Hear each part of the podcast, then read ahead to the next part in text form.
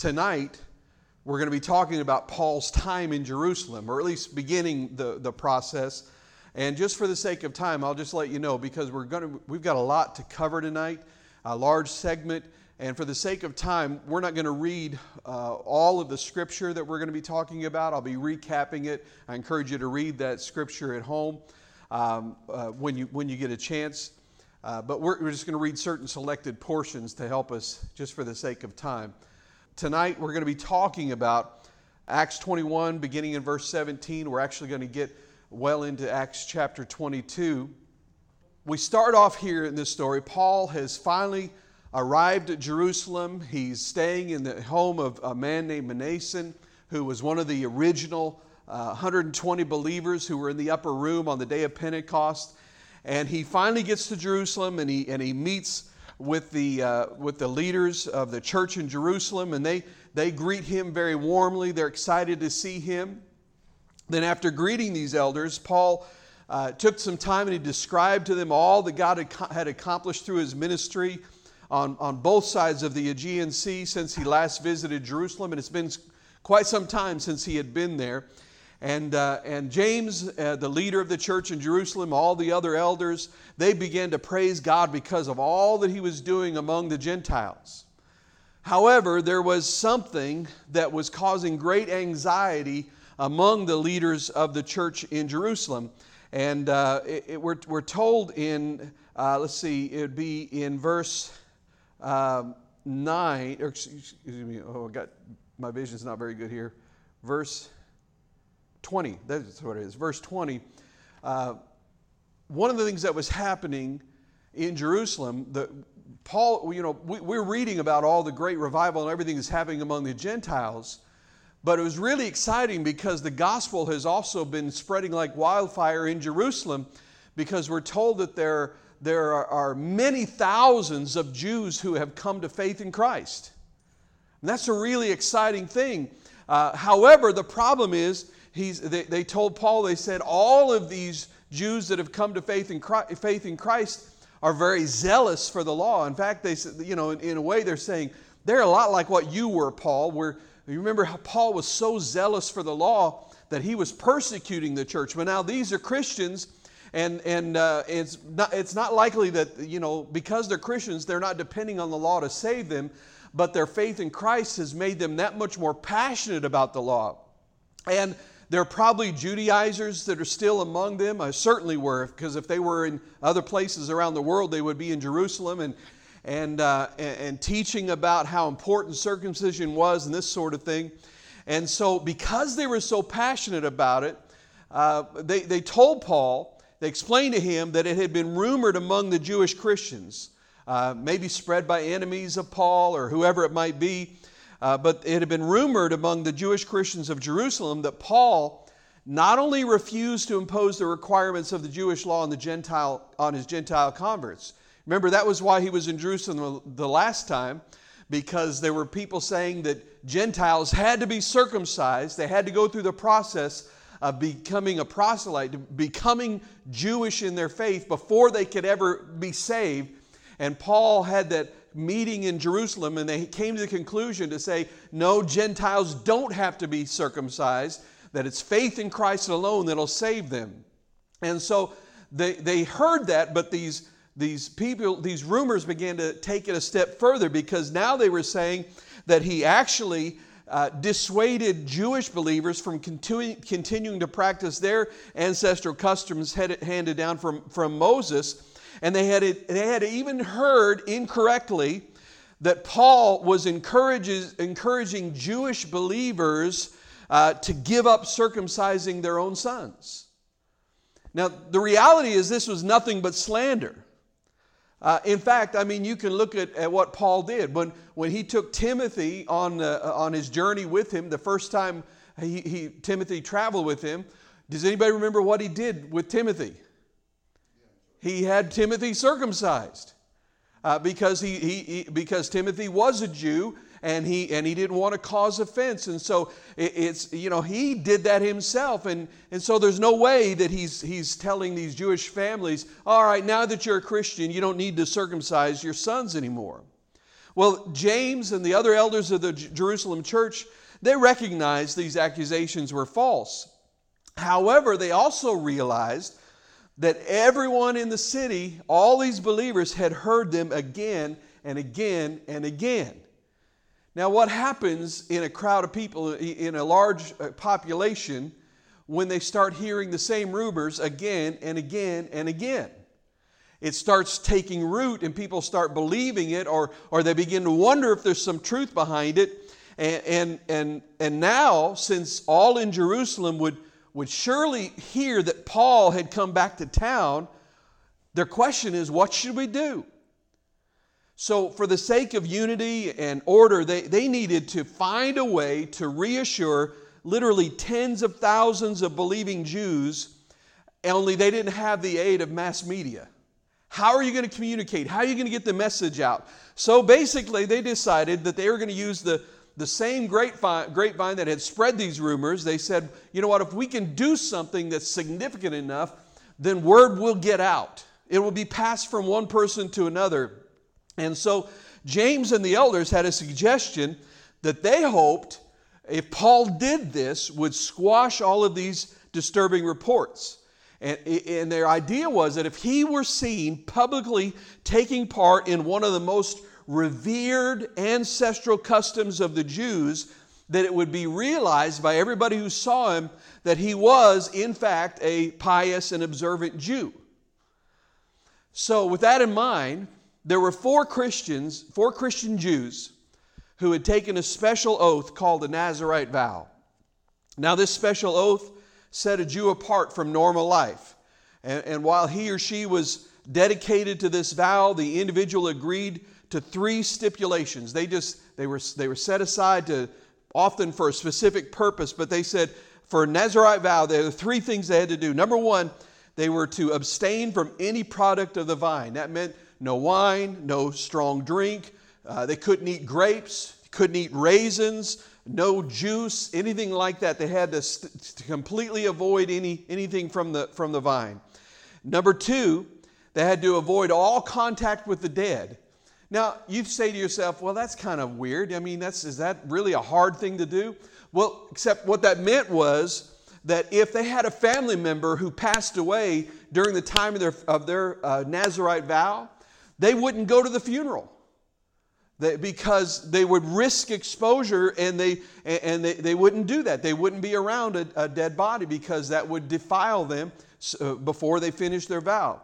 And the third thing was they had to allow his or her, her hair to grow uncut. And then at the end of this special season, this special vow, however long it was, there wasn't a set time, they could just declare, I'm going to be doing a Nazarite vow for 14 days, whatever it might be. Um, but uh, at the end of that, the, the, they would deliver a, a special sacrifice to the temple to, to consummate this vow. And that offering included uh, listen to this. These are the things they had to bring to finish up their Nazarite vow. They had to bring one male lamb, a year old, without defect, for a burnt offering. They had to also bring one ewe lamb, one female lamb, uh, a year old, without defect, for a sin offering. They also had to bring one ram without defect for a peace offering. In addition to that, they had to bring a basket of unleavened cakes of fine flour mixed with oil. In addition to that, they had to bring unleavened, unleavened wafers spread with oil, and all of that along with the usual grain offering and the usual drink offering. And you can find all that in Numbers chapter 6. All that information is there. So during the ceremony, then, they would have this offering, they'd bring all these things to the, to the uh, temple, and then during the ceremony, uh, at the temple to consummate this vow, the Nazarite would shave his or her head and then they would give their hair to the, that they've just shaved off to the priest, who would then burn it on the altar. And after this ritual, the Nazarite then would receive a portion of the sacrificial meal, all of that stuff that they had brought, and, and they would uh, eat that, and they, they, after that, they could then enjoy the fruit of the vine. So now, after hearing all that, it's natural to realize that ending this vow would cost the Nazarite a large sum of money. That was, a, that was an expensive sacrifice bringing two lambs, a ram, a basket of unleavened cakes, unleavened wafer spread with oil, a grain offering, and a drink offering. This was an expensive thing. I mean, the animals alone that they're bringing could serve 100 people at a banquet. So, I mean, have you ever fed a large crowd? Have you ever, you know how expensive it is to feed 100 people? You know, I mean, this is, this is the same in their culture, in their uh, economy. So, this was an expensive thing. And, and, uh, and now, the Jewish people regarded Nazarites very, very highly because, you know, there were some things like uh, circumcision, that was something that was required, but a Nazarite vow was something that somebody did voluntarily. And so the Jewish people would see this Nazarite uh, as they were known, and they would, they, would, they would hold them up at a higher level and kind of put them on a pedestal because uh, they, you know, they were considered so pious and so holy and you know that they were so devoted to god. So because of that uh, then the community the, the jewish people considered any assistance given to a nazarite a great honor. They would they would think that was a wonderful thing. And so in their mind funding one nazarite ritual demonstrated high regard for jewish tradition they thought man that's great you helped the Nazarite. You helped uh, the, uh, financially supply the, all those things for the sacrifice that they needed. But you know what? Funding for, that would have been like front page news. That would have been amazing to the Jews. So, so the elders suggested that Paul sponsor these four Christian Jews as they consummated the vows. And so then, as a patron, he would go through the purification ritual with them and he would pay for their offerings. And in this way, Paul could show his support for Jewish law without compromising his stand on grace. And the elders, and the hope was by doing this in this plan, that this gesture would not only mollify the the Jewish Christians, but it also would go a long way toward pacifying angry, unbelieving Jews. And, and upon presenting this to him, the, the, uh, the elders assured him that they were not discarding the decision of the Apostolic Council. They had no desire to impose legal requirements on Gentile converts. And as far as they were concerned, they were still standing by the simple requirements that they had given in that earlier decision. And those were that they said to the Gentile believers, abstain from eating flesh, eating meat that was sacrificed to idols. They said, abstain from eating meat that had been killed in such a way that the blood had not been properly drained from it, like strangulation. And then number three, guard the morality of sex and marriage. That that's, that was important. Now, by doing this, by submitting to this Jewish law in this way, it's important to know Paul was not compromising the principles that he taught concerning grace and law. On the contrary, Paul acted in, strict accordance with his own stated policy in 1 Corinthians 9:20 because he said to the Jews I became like a Jew to win the Jews. To those under the law I became like the one under the law. Though I myself am not under the law so as to win those under the law. So by what he was doing by submitting to this plan and, and being part of this Jewish ritual, it had nothing to do with whether he was being saved or not. It had nothing to do with his salvation, but what he was doing was he was demonstrating his love and his understanding and his compassion for the Jewish people. In fact, he loved the Jewish people so much that Paul at one point in time said, if, if, if, if I could uh, lose out with Christ, if I could lose my salvation and if I could be separated him and suffer the judgment of hell, he said, if, if I did that, if I could do that, and in return the Jewish people would be saved, he said, I would do that in a heartbeat. That's a really a powerful passion for those people. And so Paul agreed to partake in the Nazarite vow and pay for the expenses of everyone involved to, to show the Jewish Christians that he was not someone who despised the law. He was not what these rumors said he was. And, and, and, you know, the thing is, and something we can learn from this is that sometimes believers must submit to authorities to avoid offending others, especially when such offense would hinder God, God's work. I'll give you a great example of this. I know of a number of, of uh, missionaries uh, that are serving, particularly, particularly through the Live Dead movement in the Assemblies of God uh, missions department. and they are, there are a number of ladies that are serving in Muslim nations. Well, you know what? When they go into those uh, Muslim nations, do you know what they have to do when they go out in public? They have to cover their head, they have to cover their face, they have to wear some sort of hijab or something like that. Uh, and they're not doing that because they feel like they have to submit to the Muslim religion.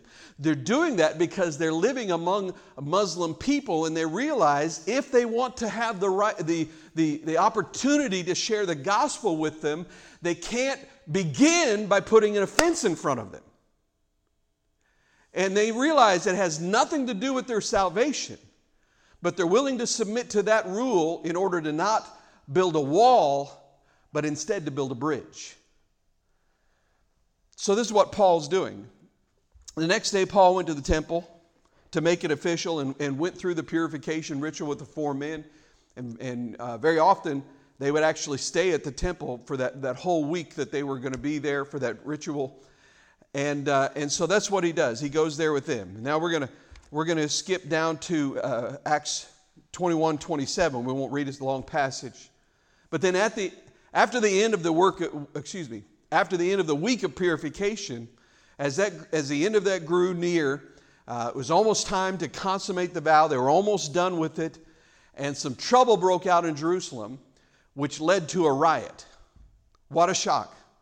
Everywhere Paul goes, there's either, either a revival or a revival, a revival or a riot, and a lot of times both. And so what happened was some Jews from Asia and we think very, very strongly, we believe very strongly they were actually from the city of Ephesus. Paul had spent a lot of time there. They see Paul in the temple with, with the other Jews that he had, these other four men that had taken this Nazarite vow, and they began to accuse Paul of taking Trophimus, who was an Ephesian Gentile, into the temple. And the reason we believe they, they were from Ephesus is because they knew him. They had, uh, they, these Jews from Ephesus had seen Paul with, Tro, with Trophimus in Jerusalem, and they knew that he was a Gentile. So they wouldn't know who he was unless they had seen him in Ephesus as well. And so then later in the week, when they saw Paul in the temple, in the, in the court of Israel, in the part where only uh, uh, Israeli men could go into it. Um, and he was there discharging the ritual obligations which he had undertaken. They saw him and they jumped to the conclusion. Anybody here ever known anybody that jumped to a conclusion? That ever happened to anybody? Has anybody here ever jumped to a conclusion? I have, I'll admit that. And they jumped to the conclusion uh, maybe they saw from a distance Paul and, and they saw some other men with him, and maybe they just jumped to the conclusion at that moment, and, and they, they jumped to the conclusion that Trophimus was still with Paul, and he was in the temple, and he had taken him into the place where only Jewish men could go. Now we got to understand this. Taking a Gentile past the outer court of the temple, which was the outer court was the court of the Gentiles, that was the only place they could go taking a Gentile past that point, even to the court of the women, uh, uh, uh, which was the first uh, court after the court of the of Gentiles. That was a capital offense. Gentiles could visit the outer court of the temple. That's why it was known as the court of the Gentiles.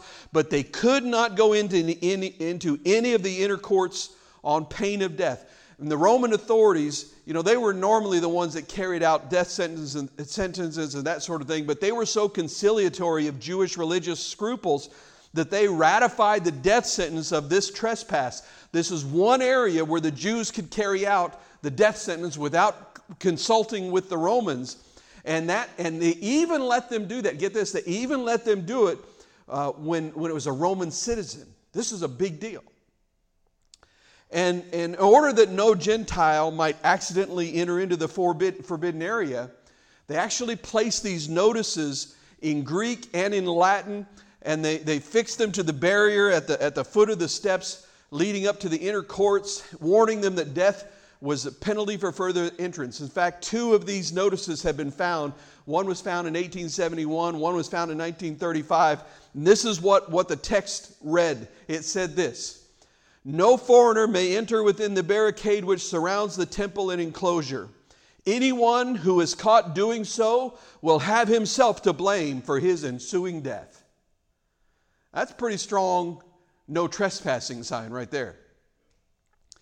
And if these Asian Jews from Ephesus, if the charge against Paul had been justified, if it was true, then he certainly would have been guilty of participating in absolutely the most serious crime against Jewish law and one which was bound to inflame all the Jews of Jerusalem against him. So, without any investigation whatsoever, these Ephesian Jews see Paul somewhere in the temple. Remember, you understand the temple was huge, so, so they could see him a long way off and, and, and start to stir people up. Uh, they, they begin to stir up the whole crowd without any investigation. They didn't even go to check to see if Trophimus was with him. They just assumed he was there. And maybe they just, it's possible that they saw him there and they thought, this is how we can get him. And so they stirred up the crowd and they seized Paul and in a mob like fashion began to shout their biased case against him. As I said, they had seen Paul in Jerusalem with Trophimus. And Paul's enemies had made these giant assumptions and decided, without checking the facts, that Paul must have brought Greeks into the temple. Now, I want to say this false accusations are a common way the enemy t- tries to make Christians look bad. Has anybody ever been falsely accused of something? I remember, I remember a time when, uh, uh, when I was a little boy, we would uh, spend a couple of weeks every summer with my grandparents my, on my mom's side, my grandpa, my grandma. And uh, they lived in this little bitty town, less than 100 people, called Passaic, Missouri. And I mean, there was just, I, I mean, they had one highway going through town, and the rest of it was gravel roads. And you know and and you just have to understand um, it was just a different world down where, where my grandma and grandpa lived. Um, my grandpa he had a salvage yard in his yard that nothing was ever salvaged from. You know what i'm talking about? The backyard was was uh, was always through the summer, summers always grown up really high with weeds and there was all kinds of stuff back there and you did you couldn't see where you were walking that sort of thing and i remember one time i was out in the backyard with my cousin daryl and I, he really is. I really have a cousin Daryl. It's not Daryl and my other cousin, my cousin Daryl and my other cousin Daryl. But we were out back one time, and uh, in summer we always just went barefoot.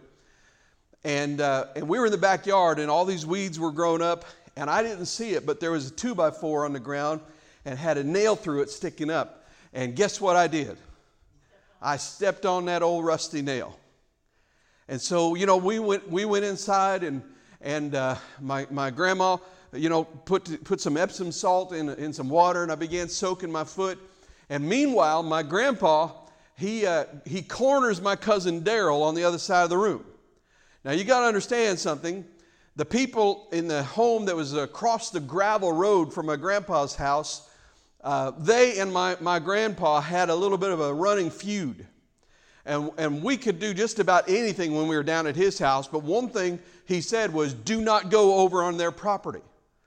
For whatever reason, I have no idea why, my grandpa decided that I must have stepped on that nail across the street. I don't know why he couldn't look outside and say, yeah, that could have definitely happened out here. I, I don't know why, but he was so convinced of that that he had my cousin Daryl in the corner and basically he spanked him into submission to where he finally confessed, okay, we were across the street. And I remember I got, I got a spanking and I got in trouble because, for going across the street and I was falsely accused. It's a horrible feeling, isn't it? When you get falsely accused. Here's what we got to remember we cannot keep people from distorting and twisting the facts or assuming the worst about us. We cannot stop people from making false accusations, nor can we, not only can we not stop them, we cannot even spend all of our time trying to answer our critics. Because listen, if you're doing anything for God, you're going to have critics. And if you try to answer all your critics, all you're going to be doing is answering your critics and you're going to stop doing anything for God. You can't do that. Here's what we can do the only thing we can do is live our lives with integrity and let our true character dispel the rumors. That's what Peter wrote in 1 Peter 2:12. That's what he's talking about. He said, Live such good lives among the pagans that though they accuse you of doing wrong, they may see your good deeds and glorify God on the day he visits us. He's saying, Listen, people are going people are going to make up tales about you. There are going to be rumors that will start. There'll be false accusations that will come your way. That happens in life. But he's saying, live your life in such a way that other people, when they hear it, say, that can't be true I know that's a, that's a man or a woman of integrity. So, anyway, let's get back to Paul. This angry, angry mob that is now forming, they all start gathering and they, they attack Paul. The crowd that was present in the court of Israel, they all jumped on Paul when they heard this accusation. Uh, and, and by the way, no one seemed to notice or even care that Paul had no Gentiles with him. I mean, they were, they're grabbing him and they're accusing of this, and there's no Gentiles there. And they drag him out of the inner precincts, down the steps into the outer court, and the news quickly began to spread throughout the city, and many others hurried to the scene of action. Hey, there's something going down at the temple. We got to get down there. Not everybody, it's like the scene in, in Ephesus when the, when the riot broke out and, and they shouted for two hours and, and the reality was nobody even knew what the riot was about. That's sort of what was starting to happen here. And so people start coming, and, and as the mob dragged Paul out of the temple, the, the gates to the temple were shut so that the mob wouldn't desecrate the temple by shedding blood inside there, and pummeled and, and torn, and screams of, of frenzy in his ears. Paul was dragged down the steps, every yard bringing a new bruise. He heard the great doors of that temple uh, clang shut, and he, and he heard the roar of the mob swelling louder and louder, and he, he struggled to remain on his feet, but it was a losing battle. And, and soon he'd be on the ground, and once he was down, he was going to be torn limb from limb. Someone was twisting an arm on this side, and one ear was already split, and his eyes were bruised and already swelling. I mean, was he going to die without being able to say one word? When all of that going on, he heard above the uproar the metallic clank of soldiers on the double approaching. And what, what happened was Roman guards had immediately seen what was, taken, what was taking place and reported the, the riot to their garrison commander. And the garrison commander saw uh, the quickly uh, forming, forming riot, and he took charge of the situation personally. And with the precision of long training, at, at least 200 uh, uh, men quickly marched straight into the center of the trouble. Now, the reality is, Paul's life would not have been worth a plug nickel if it hadn't been for the timely interve- intervention of the Roman garrison. See, what, what's taking place here is northwest of the temple, actually, even being connected to the temple through stairways, there is a, a, a, a garrison, a fortress called the Fortress of Antonia, actually named after Mark Antony. And it had been built by Herod the Great.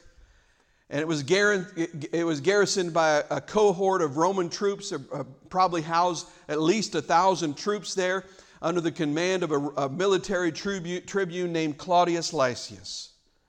And this fortress was connected to the outer court of the temple by two flights of steps. And, and, and so that so and they did build it that way so that the garrison would be able to intervene as quickly as possible in the event of a, of, of, a, of rioting in the temple in the courts there and as soon as Claudius Lysias received a report of the spreading tumult, he, he summoned a detachment of soldiers, not less than 200, because we're told uh, that, that he uh, took soldiers and their centurions. So it was plural, so there were at least two centurions. A centurion was, a, was a, an officer who was in charge of 100 men. So we know there were at least 200 soldiers. And as, as soon as the mob saw the soldiers, they stopped beating Paul. And that's because the, in the last riot, they had, they had resisted, and in the ensuing flight and panic, thousands had been trampled to death. So they realized this is not a good idea. You know, once they show up, we better quit. And the captain, this, this man, Claudius Lysias, he, he formally arrested Paul and he ordered that Paul be handcuffed with two chains. Now, the, the fact that it tells us there were two chains probably tells us that he, he was chained, one arm chained to one Roman soldier and the other arm chained to another Roman soldier. And uh, there's no doubt he thought this man was a criminal. And he tried to find out who this man was and tried to find out what he had done. But everyone in the crowd started shouting different things all at once. Ever been in a room where you ask a question, then everybody shouts out something different at the same time, and you can't hear what you can't hear any of them. You don't know what anybody's saying, and, and there was no way that he could be sure of what was being said because of all this uproar. And he had to find out the truth of, of the matter, so he told the soldiers, he said, Bring him up to the fortress. And the enraged crowd began to press in so hard on the soldiers as they began to move with Paul that by the time they reached the steps leading up to the fortress, the mob grew so violent that we're told that the soldiers uh, had to be had to pick up Paul, had to carry him up the stairs in order, uh, uh lest the crowd would pull him away.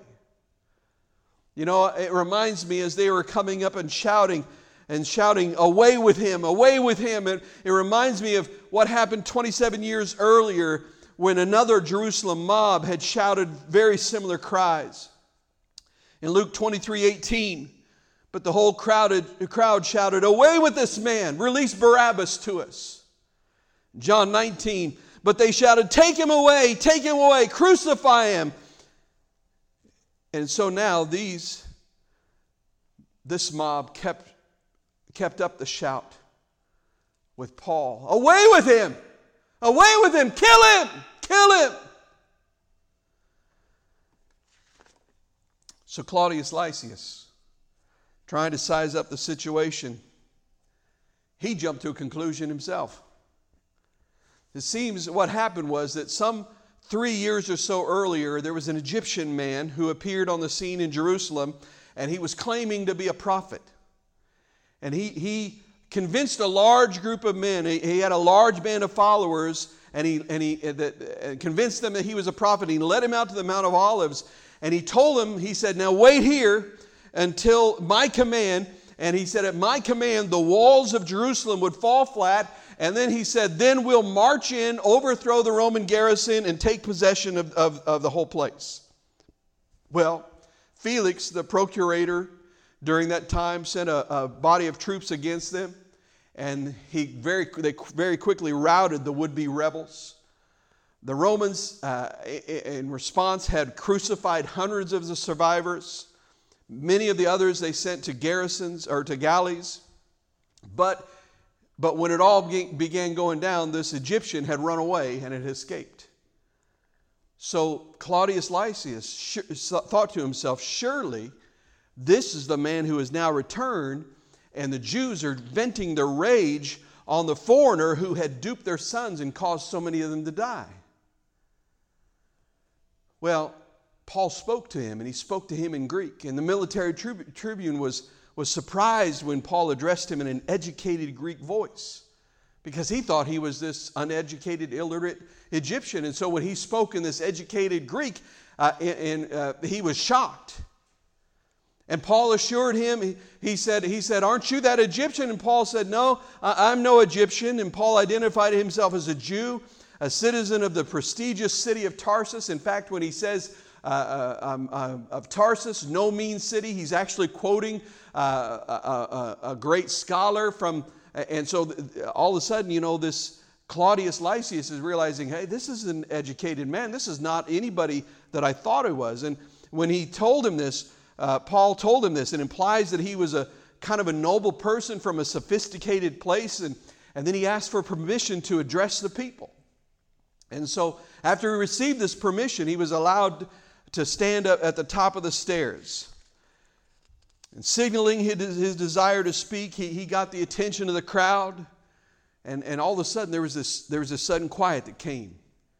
And Paul began to speak in Aramaic, which was the language of the people. Actually, some scholars believe he actually began speaking classic Hebrew, uh, which there's some evidence that, that, there, that many people in Jerusalem did speak classic Hebrew. But either way, he began to speak in a language that, that, that caught them off guard.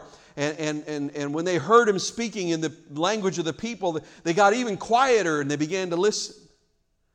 And Paul begins to tell of his heritage and upbringing. I'm a Jew, he said, born at Tarsus in Cilicia, but brought up in this city at the feet of Gamaliel. And as soon as they heard that, they, they realized this is a very well educated man because everybody knew who Gamaliel was, this great teacher of the law.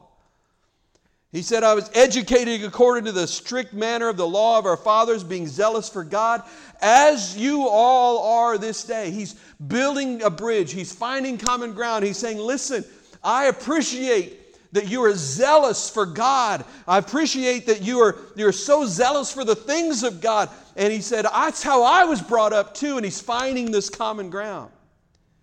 He said, I persecuted this way, talking about the Christian church. He said, I persecuted this way into death, binding and delivering to prison both men and women, as the high priest and the whole council of elders can bear me witness. From them I received letters to the brethren as I journeyed to Damascus. Now, listen, it was a very rare thing for any Jewish person, any person living in Jerusalem, to actually ever speak with the high priest of Israel. So, the fact that Paul has consorted with him, that he has actually had conference with him and received orders from him, all of a sudden his credentials are going higher and higher and higher. They're saying, wow, this guy is not who we thought he was. Then Paul tells of his conversion, and, and they listen. I mean, at last, this man who has had a passion for the Jewish people was finally at last preaching to a vast crowd of Jews. The opportunity had come, and he was going to seize it. All the pain from the mob and the, and the beating was forgotten as he described his sudden experience uh, on the Damascus Road. And, and in that moment, Paul saw an opportunity to give his unanswerable argument, the story of his life, and his miraculous encounter with the Lord, risen Lord Jesus. And I want to read this part. By the way, this is the only, this is the first time, not the only, this is the first time that Paul himself describes his conversion and how he met Christ. The previous time, Luke told the story about him. Now he's telling it about himself. So I'm going to begin reading in Acts 22, verse 6. About noon, as I came near Damascus, suddenly a bright light from heaven flashed around me. I fell to the ground and heard a voice say to me, Saul, Saul, why do you persecute me? Who are you, Lord? I asked. I am Jesus of Nazareth, whom you are persecuting, he replied. My companions saw the light, but they did not understand the voice of him who was speaking to me. What shall I do, Lord? I asked. Get up, the Lord said, and go into Damascus. There you'll be told all that you have been assigned to do. My companions led me by the hand into Damascus because the, of the, because the brilliance of the light had blinded me. A man named Ananias came to see me. He was a devout observer of the law and highly respected by all the Jews living there. And it's interesting, at this point in time, Paul doesn't even tell them that Ananias is a follower of Jesus. He's trying to uh, establish his Jewish credentials here. Verse 13, he stood beside me and said, Brother Saul, receive your sight. And at that very moment, I was able to see him. Then he said, The God of our ancestors has chosen you to know his will and to see the righteous one and to hear words from his mouth. You will be his witness to all people of what you have seen and heard. And now, what are you waiting for? Get up, be baptized, wash your sins away, and, and, uh, and wash your sins away, calling on his name. Now, I want to pause here for a second because there are a couple of things that we can learn. Paul has this opportunity to begin to, to the, for the first time in his life, to preach to this large uh, crowd of Jews. And, and we can learn a couple of things from this moment. The first thing is this the most compelling case for Christianity is a personal testimony. He could have he could have gone anywhere, he could have said anything, but what did he do? The first thing he went to was his, his testimony. And that's because no one can argue with your personal experience. They will argue with you, you, with you about philosophy. They will argue with you about theology. They will argue with you over science. They will argue with you over religion, but they can't argue with you over your story. It's like, it's like the man who was born blind, whom Jesus had healed.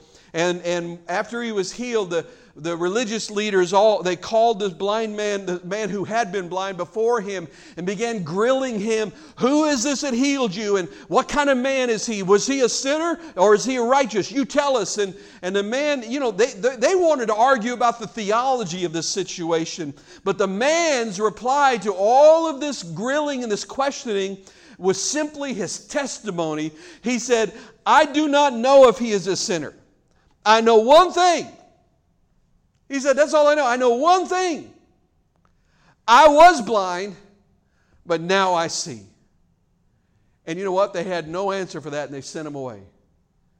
People will argue with you about you know, well, you know, if God's real, why is suffering, you know, in the world? If God is really this, then why is this? If can God do this? They're going to argue with you. Listen, it's it's okay to say, listen, I don't know the answer to those questions, but here's what I know. I was this and now I'm not. I was blind, but now I see. I was a sinner, but now I'm not. I used to be a liar, but now I speak truth. I used to be a, a drug addict, but now I've been set free. That's your testimony. In fact, let me just tell you the, a compelling testimony. It's really very simple. We, we tend to overcomplicate things. You ever notice that? You know, we think, you know, we have the, and there's nothing wrong with it. We need to have evangelism classes and teach people, you know, how to uh, give answers to people when they have questions. But, but we think we've got to know all the answers and, you know, we've got to have, you know, our plan all out of, well, if they say this, then I'm going to say that. And th- that's all well and good to be prepared. But, but the truth is, you don't need to have a master's degree in, in Christian apologetics or theology to be an effective witness. Here's what you need a compelling testimony. It, it communicates three things. You ready for this? This is so, so simple, but so powerful. A compelling testimony tells about your life before Christ. And then it tells about your encounter with Christ. How did you meet Jesus? How did you come to know him? What happened in your life? And then tells about how your life has changed since you met him. If you can do those three things, then you can be an effective witness for Christ. Because you're able to tell people, listen, this is what my life was like. This is what I was going through. This is how I was hurting. This is where I was broken. And then I went to church one day, uh, or I went to a summer camp, or I, was, I met a, a man out on the street corner who was preaching and I, and I heard about this Jesus, and something drew me to him, and I put my trust in him, and now I'm, I, not, I'm not broken anymore. Now I'm, I'm not suffering anymore. Now I have peace where I had turmoil, turmoil before. That's what witnessing really is. That's what your testimony really is. It's saying, This is what was my life before Christ, this is how I met Jesus, and this is what my life is like now. And by the way, you're responsible for presenting your testimony. You're not responsible for whether people receive it or respect it or not. And as we see in a moment, they didn't receive Paul's. Here's the second thing from this story. And I love this one. Paul's conversion reminds us, reminds us that no one is out of the Lord's reach if there was anybody that had gone too far for salvation, it was Paul. He was killing the Christians, he was trying to. To, to, to destroy the church of Jesus Christ. In fact, as we read in his testimony there, Jesus didn't say, Paul, he didn't say, Saul, Saul, why are you persecuting these believers? He said, Saul, Saul, why are you persecuting me? And if Paul can get saved, anybody can get saved. Then Paul goes on in verse 17. He said, When I returned to Jerusalem and was praying at the temple, I fell into a trance and saw the Lord speaking to me. Quick, he said, leave Jerusalem immediately because the people here will not accept your testimony about me. So he kind of skips over everything, everything that happened in Damascus and all that time, and he goes to the time he spent in Jerusalem. Lord, I replied, These people know that I went from one synagogue to another to imprison and beat those who believe you. And when the blood of your martyr Stephen was shed, I stood there giving my approval and guarding the clothes of those who were killing him. Then the Lord said to me, and this is where everything takes a bad turn. Then the Lord said to me, he, and this is Paul speaking, Go, I will send you far away to the Gentiles. And the crowd listens intently to everything that he says until he says, Gentiles.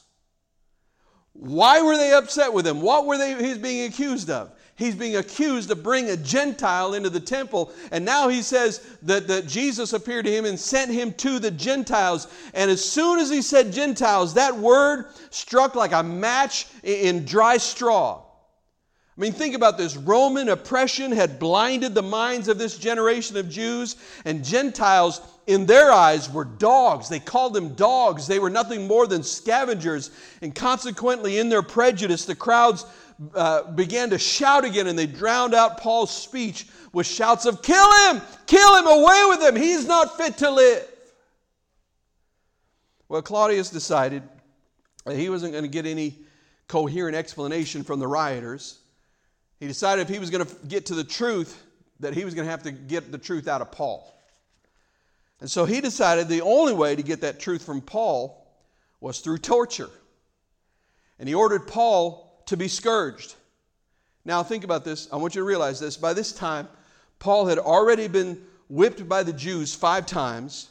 Not, with, not, not like the Romans beat, but he'd been whipped by f- five times. He had been beaten with rods by Romans three times. But this punishment by a Roman scourge was worse and often ki- crippled or killed its victims. The scourge, uh, Latin flagellum, was a, was a fearful instrument of torture. It consisted of leather tongs weighted with rough pieces of metal or bone and attached to a stout wooden handle. And, and if a man did not actually die under the scourge, which frequently happened, when they were done, he would have torn nerves and, and damaged uh, internal organs. His livers, I mean, his kidneys uh, would, be, would be severely damaged. Uh, and if he lived through it, he would likely be crippled for the rest of his life. Or some people went out of their mind during this process. It was so painful. And Paul knew this if Paul went through this, he would probably never preach again. Fortunately, uh, this was a penalty a scourging from which Roman citizens were legally exempt. As the soldiers were tying Paul up in readiness for the, for the lash, he asked the centurion if it was legal to flog a Roman citizen that had not been found guilty of a crime. It's, I find it really interesting. Paul, you know, he's a brilliant man. He could have brought this up at any point in time, couldn't he? He could have said to uh, Claudius Lysias before when he, when he said, take him down and, and, and scourge him. He could have said at that point in time, he said, hey, wait a minute, wait a minute, Claudius, I'm a Roman citizen. Why did he wait? Well, Paul, I believe, you know, he was a brilliant man. I believe Paul waited until he'd been taken down into the dungeon and, and tied to the leather straps and stretched out for the whipping before announcing the status as a Roman citizen uh, be, for the sake of a legal strategy. He, he brought his captors to the brink, right to the very brink of committing a serious crime in order to leverage their fear to his advantage. See, when the commander discovered how close he had come, because he told the centurion, the centurion said, Oh, put that scourge down, guy. And he goes up and tells Claudius Lysias, he says he's a Roman citizen. It's, listen, he's already been chained. It's illegal by Roman law to even chain a Roman citizen. They've already broken the law. Now they're about ready to, to scourge, scourge him. And so when the commander discovered how close he had come to beating a Roman citizen and that Paul had stopped that, he, he felt grateful and probably more accommodating with Paul. So he began to talk with him and he interviewed Paul. And in this interview, he found out from Paul that Paul actually had a higher social status than he did. And you say, what do you mean? Well, because they had this conversation. You can read about it. He says, uh, he says, You're a Roman citizen? Yeah. Paul says, Yeah, I'm a Roman citizen. And, and Claudius says, I paid a lot of money for this citizenship. And Paul said, I was born free. I was born a Roman citizen. See, the practice of selling citizenship had become a common form of corruption during the reign of Emperor Claudius, and a freeborn citizen was basically an aristocrat compared to someone who obtained the privilege through bribes. And the revelation of Paul's Roman citizenship, gave the whole business a completely different aspect. And the, and the commander shuddered as he realized how near he had come to perpetuating a, a, a, a not perpetuating, but perpetrating a serious illegality. And from that, now he still had to get some answers. And so, he, what we're going we're gonna look at next week uh, he, he called he had the privilege of calling the sanhedrin into, uh, into a meeting at any time he wanted to. So he had to get to the bottom of this. So but but he unchained paul but he kept him in the fortress for paul's protection.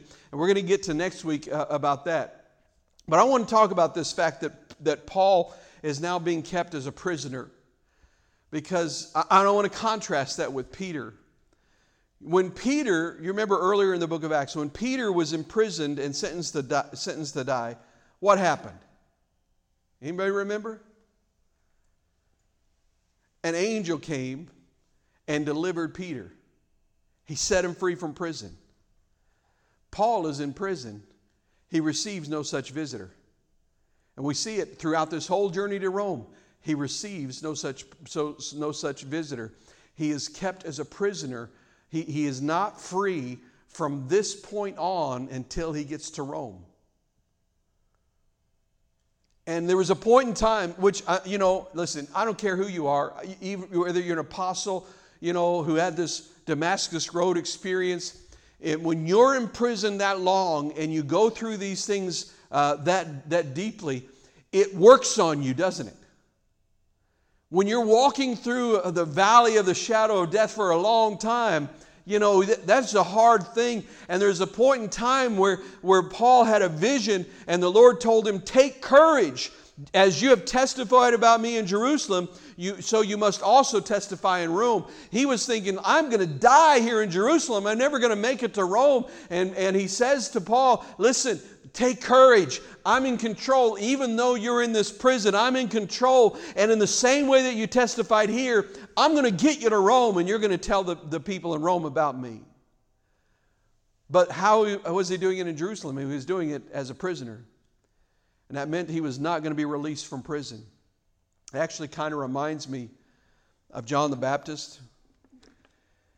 At one point in time, when John the Baptist was being held as a prisoner, right before he was killed, he sent some of his followers to Jesus because he had, remember, he had proclaimed, he had been the one to, to uh, prepare the way, and he had, he had pointed to Jesus and said, Behold, the Lamb of God, which takes away the sins of the world. He, and he proclaimed that Jesus and believed that Jesus was the Messiah, the Son of God sent to redeem the world. But while he's in prison, you know, I, I, I think he just got a little bit uh, discouraged. He began to wonder is this really real? Is this really true? And we're, and we're told that he sent some of his followers to Jesus and asked him the question. They said, Jesus, are you, John wants to know, are you really him? Are you really the one that was prophesied would come? And Jesus quotes scripture to, to them and says, Tell John what you've seen. And he goes and he quotes this passage of scripture uh, from the Old Testament that says, talks about how, uh, tell him that the, the blind see, that the lame walk, and, and prisoners are set free, the captives are set free. And he goes through this whole list. But you know, until you begin to compare what Jesus said to what the Old Testament said, you don't realize something. Because included in the Old Testament uh, he, he, Jesus quoted, he says, the blind see, the, the lame walk, and he goes through these things. But in the Old Testament, it says, at the end of that, it says, and captives are set free. But when Jesus quoted it, he said, You go tell him this. He left off the part about captives being set free. And he said, Tell John not to stumble because of me. You know what he was saying? He was saying, you call, basically, the message to John was, John, you're going to die in prison. But don't give up faith in me. That's where Peter was. And you know something? We, we have to learn to accept God's plan for our life. It's been easier for Paul to say, how come, how come Peter gets an angel and I don't? How come he gets delivered and I'm still in prison? You know, we've got to learn to accept God's plan for our life. And, you know, He may bless others in, other, in ways that we wish that we would see blessed in our lives. You ever, ever happen to you? You know, and that's a, that's a real struggle. We, we, we actually do much better at weeping with those who mourn than we do with, with uh, rejoicing with those who are, who are doing well. You know, when, when, we, when somebody loses something, we, do, we typically do a lot better job of mourning with them. But when somebody, you know, when they get a big promotion, promotion and they get a great, great big new house, you know, so many times instead of saying, Hallelujah, praise the Lord, I'm so happy for you, we're sitting back saying, well, why can't I have all those things? He may deliver others from things that we wish we could be delivered from. He may heal someone else, and you don't receive the same kind of healing. It makes me think of Kathryn Kuhlman. You know, a lot of different uh, ideas, different things, thoughts about her, but this I know God used her uh, in a healing ministry, and there were many, many people who were miraculously healed through her ministry, and yet she herself was not healed. You know what? We have to take to heart the words of Jesus when he responded to Peter because, uh, uh, well, let me just read it from John 21. Peter turned and saw the disciple whom Jesus loved was following them. That's John. He was talking about John. He's, this is the one who had leaned back, it says, against Jesus at the supper and said, Lord, who is it uh, who is going to betray you? In verse 21 of John 21, he says, When Peter saw him, he asked, Lord, what about him? Now, this is on the heels of Jesus telling Peter, he's saying, Listen, you're going to be led by, to places you don't want to go, and you're going to be stretched out. He's telling him, You're going to die, Peter. You're going to suffer for following me. And Peter's like, Okay, well, I hear that, but what about him? What's going to happen to him? And Jesus answered, If I want him to remain alive until I return, what is that to you? You must follow me. He's saying, Peter, what I have planned for John is none of your business. It changed, it has nothing to do with my plan for you. And we, you know, we need to get our eyes off of, off of other people and keep them on Jesus.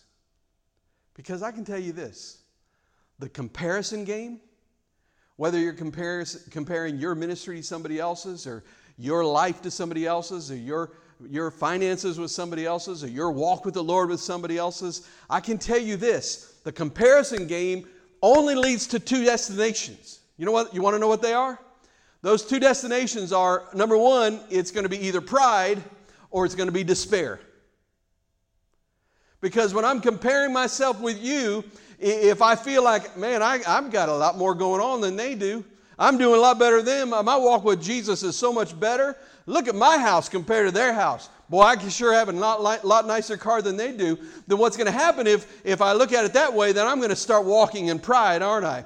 But if I look at you and I begin to think, oh man, you know, they, they've got everything and I've got nothing, and we start comparing ourselves and then we start saying, Why even try? Why should I bother? They've got everything, they're blessed with everything, and I don't get anything out of this life. It either leads you to pride or it leads you to despair. And we've got to learn listen, don't worry about what blessings other people are receiving. Don't worry about what other people have. Don't worry about, about other people's ministry. Don't worry about other people's calling. Don't worry about what other people are doing. Worry about one thing and one thing alone. Worry about whether or not you are fulfilling God's plan for you. Makes me think of Hebrews chapter 12, verses 1 and 2. He says, Therefore, since we are surrounded by such a great cloud of witnesses, let us throw off everything that hinders and the sin that so easily entangles. Boy, I want to just preach on that, but I don't have time. There's so much already there. But this, listen to what it says. And let us run with perseverance. So we know it's not a sprint, it's a, it's a marathon. We're run with perseverance. And here's the phrase the race marked out for us, fixing our eyes on Jesus, the pioneer and perfecter of our faith. For the joy set before him, he endured the cross, scorning its shame, and sat down at the right hand of the throne of God. Listen, run your race. You can't run my race. You can't run the person sitting next to you their race. run your race. And don't get distracted if another person's race is different than yours. If the course of their life leads through pastures with flowers and rose petals, and yours leads through brambles and thickets, don't look at it and say, why, why can't I do there? Just understand God has called you to this. Listen, if God has great plans for your life, He's going to lead you through great difficulties because that's the process whereby He develops your character, and your character had better match your ministry, or your ministry will crumble. So keep your eyes on Jesus. Follow Him wherever He leads you. And trust Him no matter what happens. That's running the race. Let's pray together. Father, I do thank you that you have a, a path marked out for me.